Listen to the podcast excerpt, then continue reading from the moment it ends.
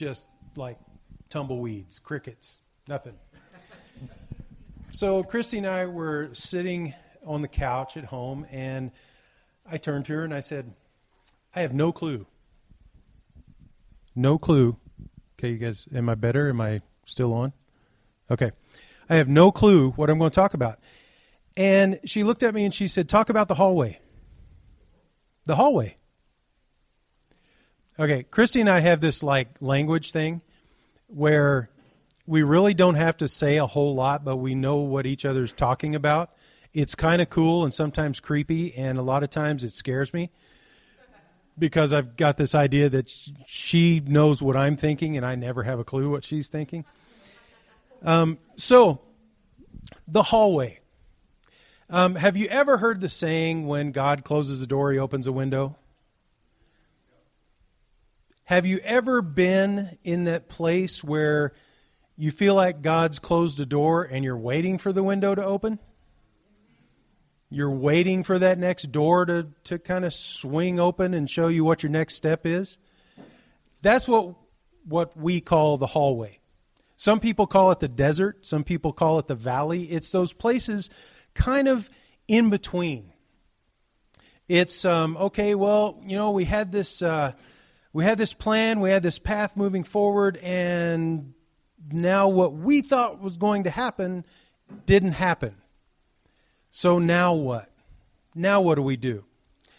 Um, and, and, that's kind of that place. It's that uh, okay. I can't. I don't want to go back. I want to go forward, but I don't see a clear direction yet. So that's kind of the hallway. Um, it may be relationships. It may be um, career. It may be uh, health issues. It may be relocation, education, something like that. Something where there was there was a clear direction at one point. There was a vision. Um, there was a, a desire birthed in your heart. There was something that you knew you were headed towards, and you were on a path. And then all of a sudden, that path just kind of went away, vanished. You don't know what it was. It was clear that something needed to change, but you still don't know what's changing. That's the hallway. That's the in between time. And since I am one handed, I'm going to. Uh, that's going to sound weird on the audio, huh? When people listen to the podcast. Since he's one handed. So when she said talk about the hallway, I knew what she was talking about because you know we all have our hallways, we all have our um, what's next God questions, and Christy and I have the same. We've been you know, talking and praying about stuff, and there, you know, there are things that that we see coming, but we're not really sure how to get there. Um, so when she said hallway, I knew exactly what she was talking about. And when she said talk about the hallway, I knew exactly who I was going to talk about. Because there's a dude in the Bible, it's one of my very favorite parts of the Bible because the record of this guy's life Hollywood couldn't make up. It's uh, it's pretty interesting. It happens in Genesis, starting at about chapter 37, and we're going to go from chapter 37 to about 46. I'm not saying that because I'm going to stand up here and read it. I'm saying that so that if you want to go back over it later, you know where to look. I'm, I'm not going to read nine chapters of Genesis. Um, this guy spent a lot of time in that in between place, in that hallway. Um, his name is Joseph. Joseph was the son of Jacob. And Jacob, at one time, had his name changed by God to Israel. Israel was the father of the 12 tribes of Israel. So Joseph was one of his sons. And, and he wasn't just one of his sons, he was a favored son. He was born to him in a later age, um, son of Rachel, and Jacob just adored Rachel. So Joseph was a favorite, and Jacob was not shy about showing that. Now, Joseph had 11 brothers. Think about that for a minute. You have 11 brothers, and you're the favorite. How do you think that's going to go over? Jacob gave Joseph a coat. And everyone's heard the story coat of many, many colors, uh, Technicolor dream coat. You know, that, that's, this is the Joseph we're talking about. Now, he was the favorite, but Joseph was kind of a brat. Um, part of what's recorded says that Joseph gave a bad report to Jacob about his brothers. So Joseph, he was a tattletale. The brothers are probably slacking off somewhere, letting the sheep be sheep, not really paying attention, not really sure what it was, but Joseph, you know, he told dad. So not only is he favored, not only are his brothers already jealous because he's favored, but he's also a little brat. Not a good place to be, especially when you have 11 other brothers, 10 of which are older. So, Joseph was a brat, he was a tattletale, and Joseph had dreams.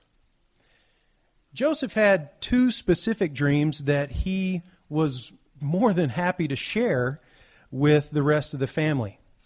In one of these dreams, he and his brothers were out in the field and they were harvesting. And back then, before the uh, before the combine and all that good stuff, um, they would cut the stalks of grain off at the bottom. They would tie them up and stand them up in a field. And Joseph's dream, all of his brothers' bundles of grain bowed down to his. He had another dream where the sun, the moon, and 11 stars bowed down to him. So, okay, here's Joseph. He's like, cool. This is the dream that I had. He tells his brothers, he tells his dad, and they're like, what, are, do you think you're going to rule over us or something? What is. And, and, of course, Joseph, you know, he's a brat. He's like, oh, these are the dreams I had. So, one day, his brothers are out doing what shepherds do, and they're far from home. And Jacob says, Hey, go check on them. Because obviously he gets reports back from Joseph, so let's send Joseph again. Go check on them. Go see what they're doing. He goes one place, he can't find them. He finds some guy there, and he says, Oh, I heard him say they're moving on to this other place. So he heads out over there. And Joseph's brothers see him coming from a distance. And Joseph's brothers say, Hey, let's kill him. Sounds a little harsh, right? You notice there's stuff in the Bible it's a little harsh. So they said, let's kill him. Then let's see what comes of his dreams. So these guys are jealous to the point of, okay, this dude is really, really on my nerves. Let's just get rid of him. And one of the brothers, Reuben, he says, okay, hold on. Let's don't do it with our own hands. There's a cistern over here. There's this big dry pit. Let's throw him in there. And the brothers are like, sweet. That's good. Okay, he is our brother. Let's just throw him in there, see what happens. So Joseph shows up. They pull the coat of many colors off of him and they throw him in this pit. So here's Joseph, who has been given these dreams by God about ruling over his family, and now he finds himself in a pit. This is where Joseph enters the hallway. He had visions, he had dreams. He probably had some idea of how those things were going to come about. Now he's in a pit. I'm pretty sure he didn't think about that happening. So Joseph's in the pit. His brothers are taking his coat and dipping it in lamb's blood so that they can take it back to Jacob and say, Sorry, Dad. A wild animal killed Joseph. Here's the coat. Here's the blood all over it. So now Joseph's in the pit. His dad's going to think that he's dead. And if it's not bad enough, as the brothers are sitting up, I'm assuming someplace close to the pit, up above, above ground, eating their lunch, here comes a caravan heading to Egypt. So the brothers get the bright idea hey, let's pull him out of there and sell him to these guys. So now Joseph big dreams, had a plan, thrown in a pit, now sold into slavery. I think the hallway is getting bigger. The uh, doors are sealed, no windows open. Joseph's got it kind of bad right now. Goes from pit to slave. The caravan gets to Egypt, and they sell him to a man named Potiphar. Now, Potiphar was, was one of the leaders in Pharaoh's government. Pharaoh was the king of Egypt. Potiphar was one of the, you know, higher up dudes. And Joseph was now his slave. Now, Joseph worked. Whatever he was given, he did. And he did it so well, and God blessed everything he did to the point where Potiphar noticed. And he was like, dude, we're going to take this guy and we're going to put him in charge of everything because everything he seems to do just works. So now Joseph is in charge of everything in Potiphar's house, all of Potiphar's servants, all of Potiphar's lands, all of Potiphar's accounts. The only thing Potiphar had to worry about was what he wanted to eat for lunch. I mean, the dude did nothing now because Joseph was so good at what he was doing. Potiphar had one big problem, and that big problem was in the form of Potiphar's wife. Potiphar's wife was not what you would call a faithful woman. And Joseph was a pretty good looking dude. He was young, he was strong, he had worked outside all of his life, so he was fit. And Potiphar's wife kept trying to get Joseph to sleep with her. And Joseph said, Why, oh, why would I do that? I can't sin against God. I'm not going to sin against God. And my master, your husband, has entrusted me with everything he has. So why would I betray him? And kept turning her down. So one day, she traps him, gets him in, in a room, and basically throws herself at him. And he's wrangling to get away from her, and she grabs his cloak that he's wearing and pulls it off of him and he runs out. So here she is, humiliated because she's been rejected. More than likely, you know, someone was around, so they probably saw him run out of the room. So what does she do? She screams rape. So now, her husband comes home. She's got his cloak and says, This slave that you put in charge of everything tried to take advantage of me. Potiphar obviously angry, upset, has Joseph thrown in prison. So now we've gone from visions and dreams to pit to slave to prison. Things are not looking very good for Joseph.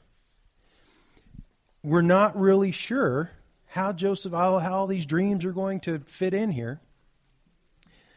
Now, Joseph's in prison. These prisons are a little bit different than what we consider prisons today. Um, in these prisons, you had to work, there were things you did. Um, and the prisoners were kind of put in charge of each other. And again, everything Joseph did just worked. God blessed everything he did in prison, and the warden saw it. And the warden put him in charge of all the prisoners. So here he is in prison. Again, hopes, dreams, visions, have no clue. But he's in prison, he's in charge of people. Pharaoh gets angry with a couple of his servants cupbearer, who brings him his wine, and the baker. And he throws him in prison, in the same prison with Joseph. So now you have the cupbearer and the baker, and one day the cupbearer and baker they have this they have dreams on the same night.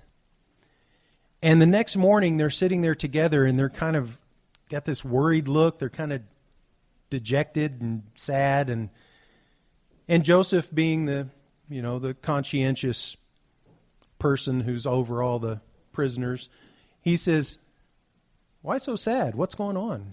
What, you know? And they both tell him, we had dreams and no one can interpret them. We can't find anybody here who can tell us what they mean. Joseph says, Well, don't interpretations belong to God? Tell me your dreams. So the cupbearer starts. And the cupbearer says, In my dream, I saw three branches with grapes on them. I grabbed the grapes, I squeezed them into a cup, and I handed the cup to Pharaoh. Joseph said, Hey, what that means is these branches represent three days. In three days, Pharaoh is going to take you out of this prison. He's going to put you back into the position you were in. You will be his cupbearer once again. Cupbearer is happy. And Joseph says, Now, when this happens, mention me to Pharaoh because I was taken from my homeland. I was wrongly accused of something, and I've been thrown in prison for no reason. So remember when you are put back into your station, remember me, mention me to Pharaoh.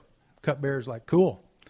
Now the baker's sitting here, and the baker's just really excited because the cupbearer had a really good interpretation of his dream. So the baker, he goes up to Joseph and he says, Hey, I had a dream. I had three baskets on my head. They had bread and pastries and all that good stuff in them.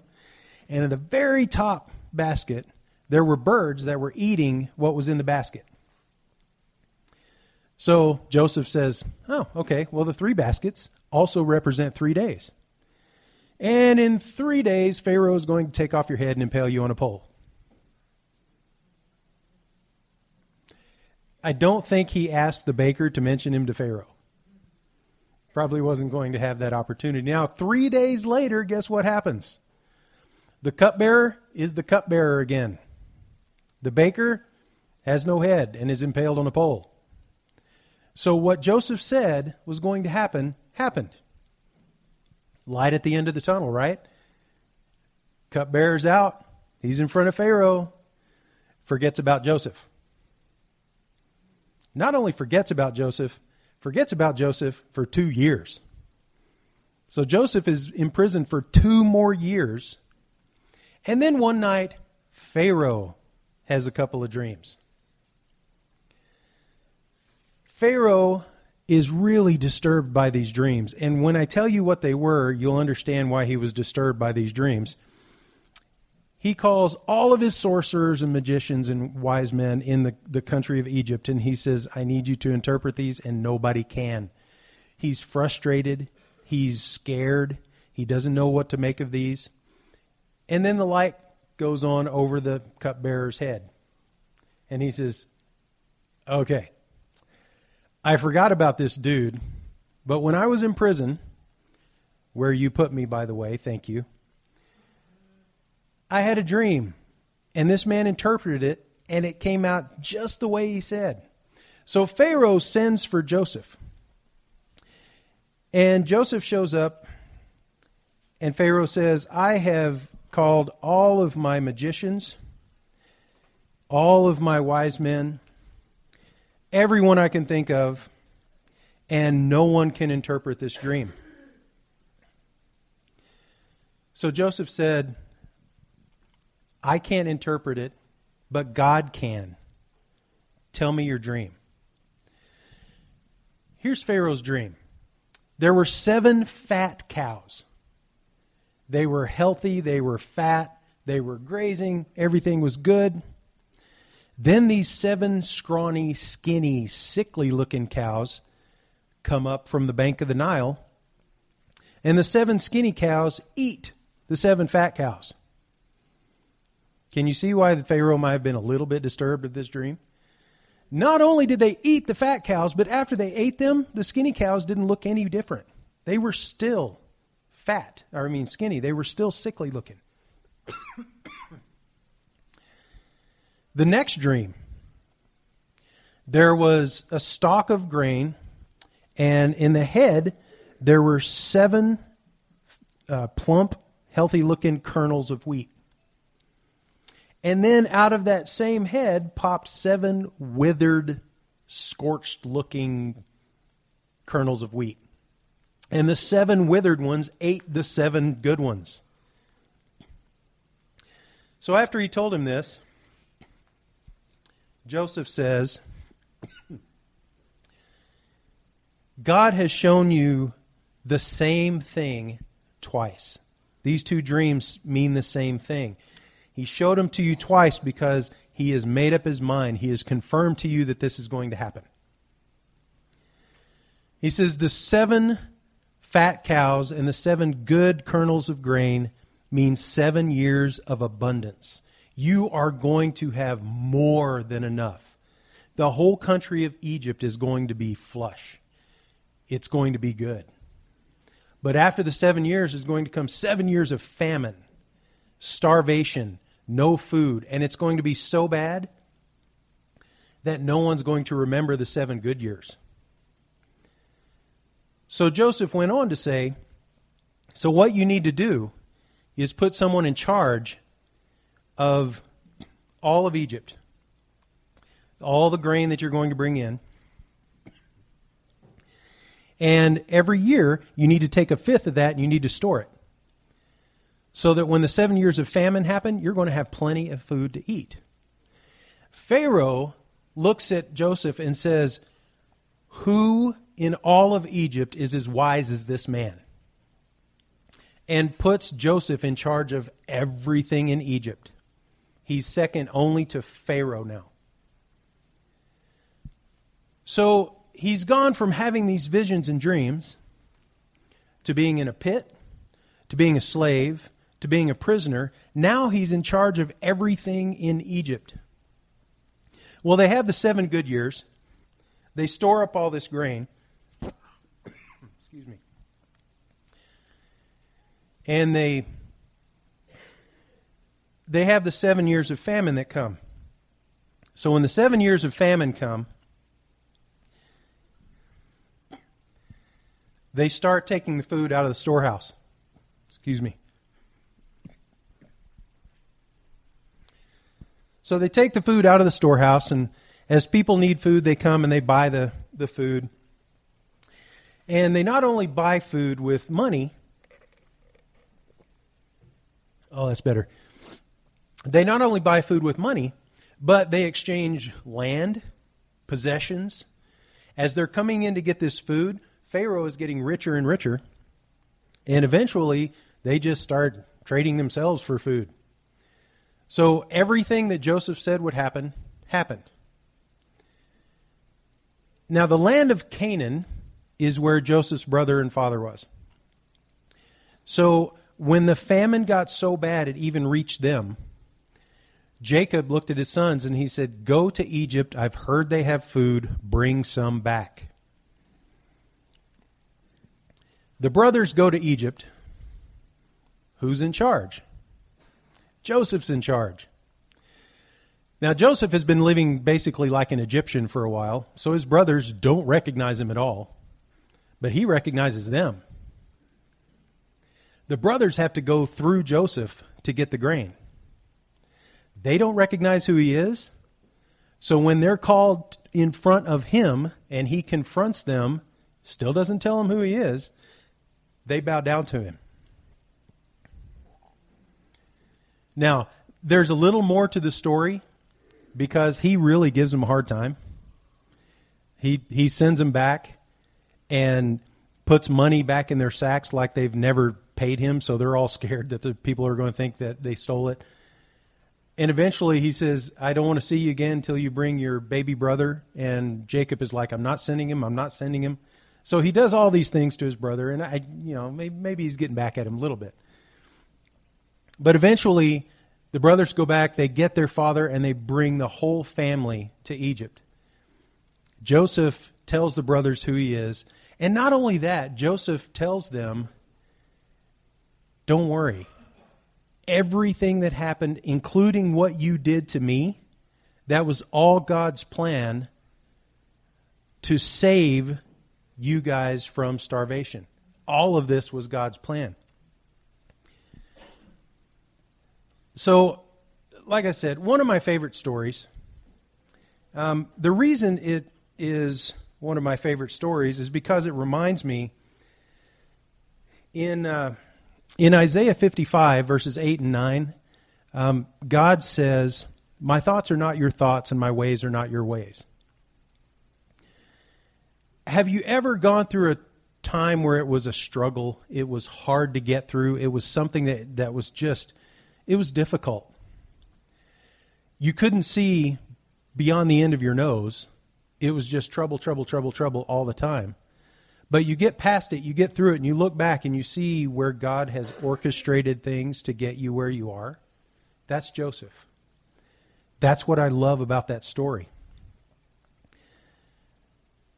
So we take what Joseph went through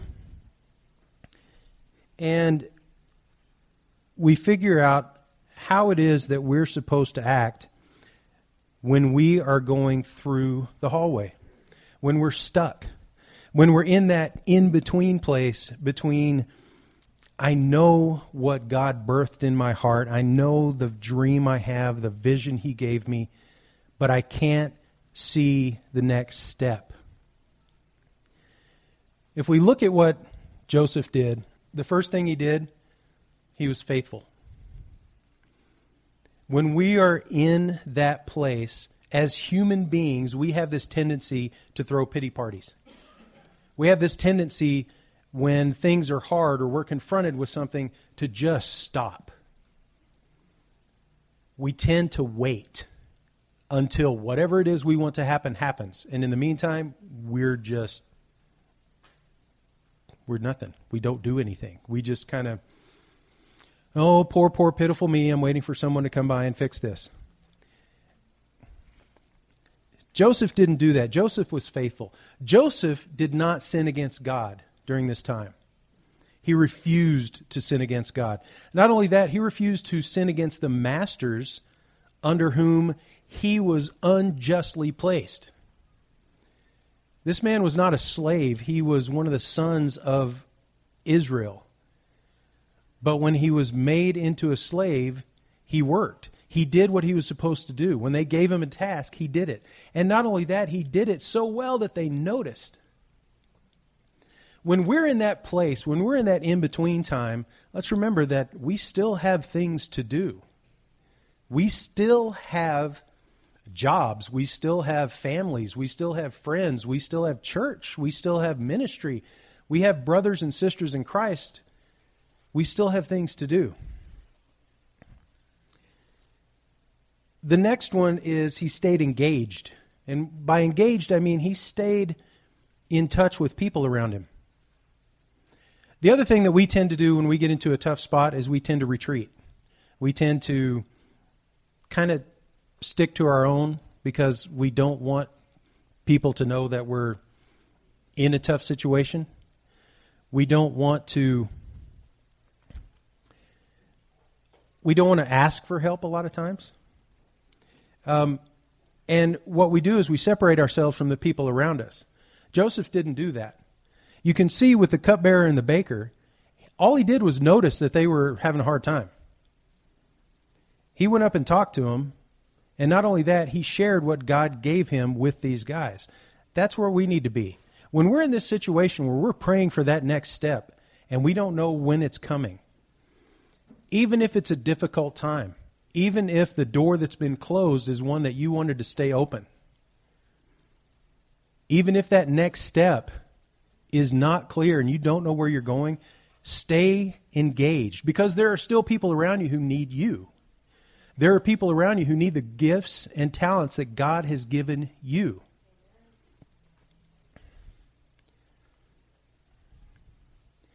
Don't get bogged down in the waiting.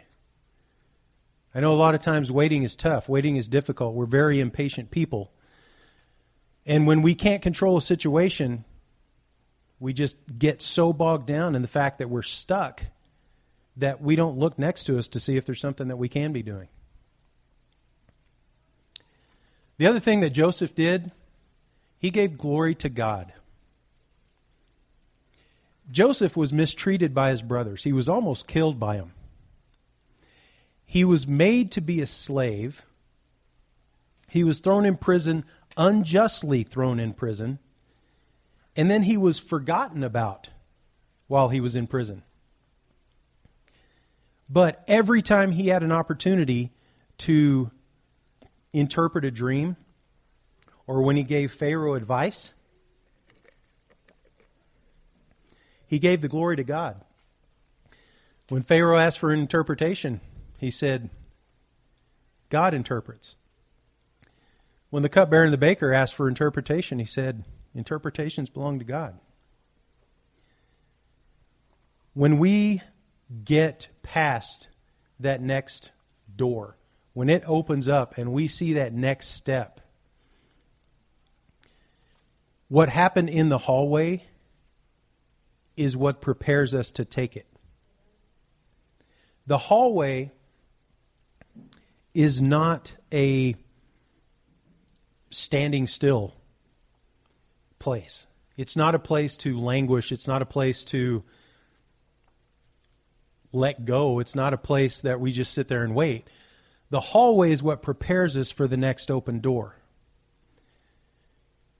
Now, think about when Joseph went into the pit, the very first bad thing we see happening to Joseph. When Joseph went into the pit, he was a brat, a braggart, and a tattletale. He was immature and he was not a very cool guy when he went into the pit. But everything that happened to him from the pit to Pharaoh's palace prepared him for what was next. If Joseph would have been taken by his brothers and immediately placed in front of Pharaoh, and Pharaoh would have said, Here are my dreams, Joseph wouldn't have known step one of what to even say because he hadn't been prepared. If you're in a place right now where you feel like you're in that in the middle, you're in that I don't know what the next step is, that God, why aren't you giving me anything? If you're in that place, remember this is preparation time. Because God is going to open a door and we need to be ready for it. But if we don't take advantage of the in between times, those times that God is growing and maturing us, we won't be ready for that next step. God is not sitting there wondering what He's going to have you do. He's not confused about your situation. He's not at all concerned about whether or not He's going to be able to deliver you from whatever it is. We may not see the next step. He sees it clearly all the way to the end.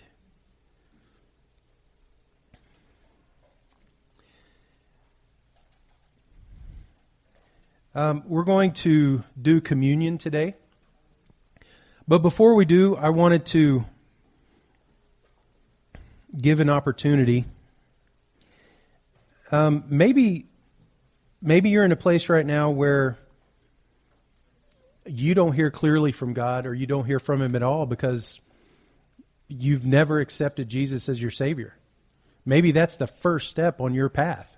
Maybe that's the door that needs to swing open wide for you. Well, it's already open. All you have to do is step through. And I'd like to give you an opportunity to do that. I'm going to pray with you in just a minute.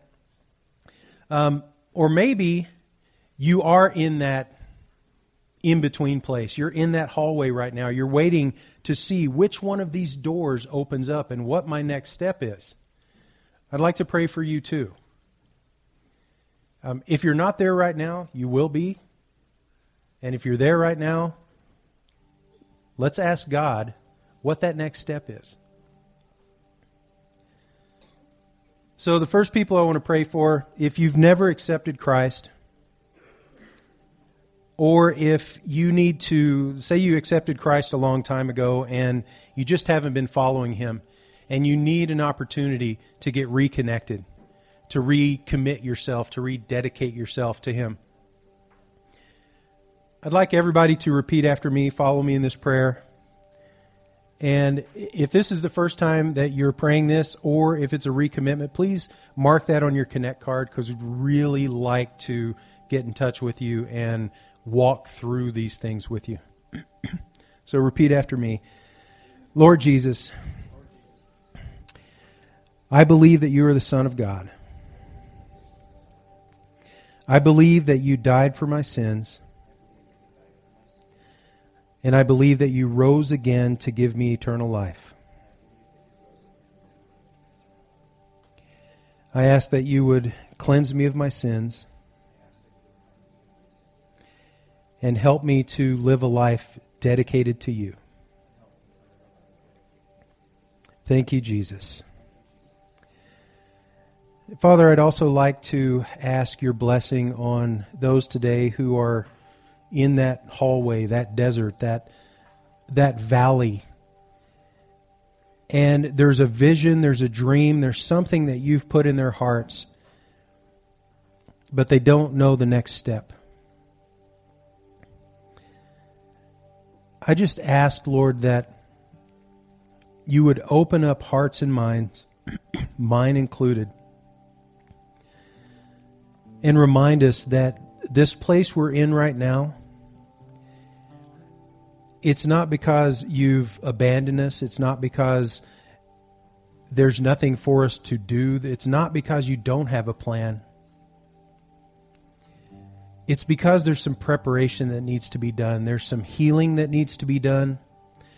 There's some strengthening that needs to be done. There's some growing that needs to be done so that when that door opens, we'll be ready to take that next step.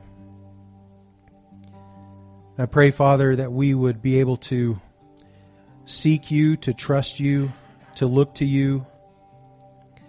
And I ask that you would help us to dive into your word for the encouragement and the wisdom that we need for this next step in the journey you have for us. I ask this in Jesus' name. Amen. You guys can go ahead and start passing out the communion elements. While they're passing those out, we usually um, have some next steps. Um, so we give you some stuff to to think about, to do um, week after week. But this week, um, I don't really have next steps as much as I have encouragement. Um,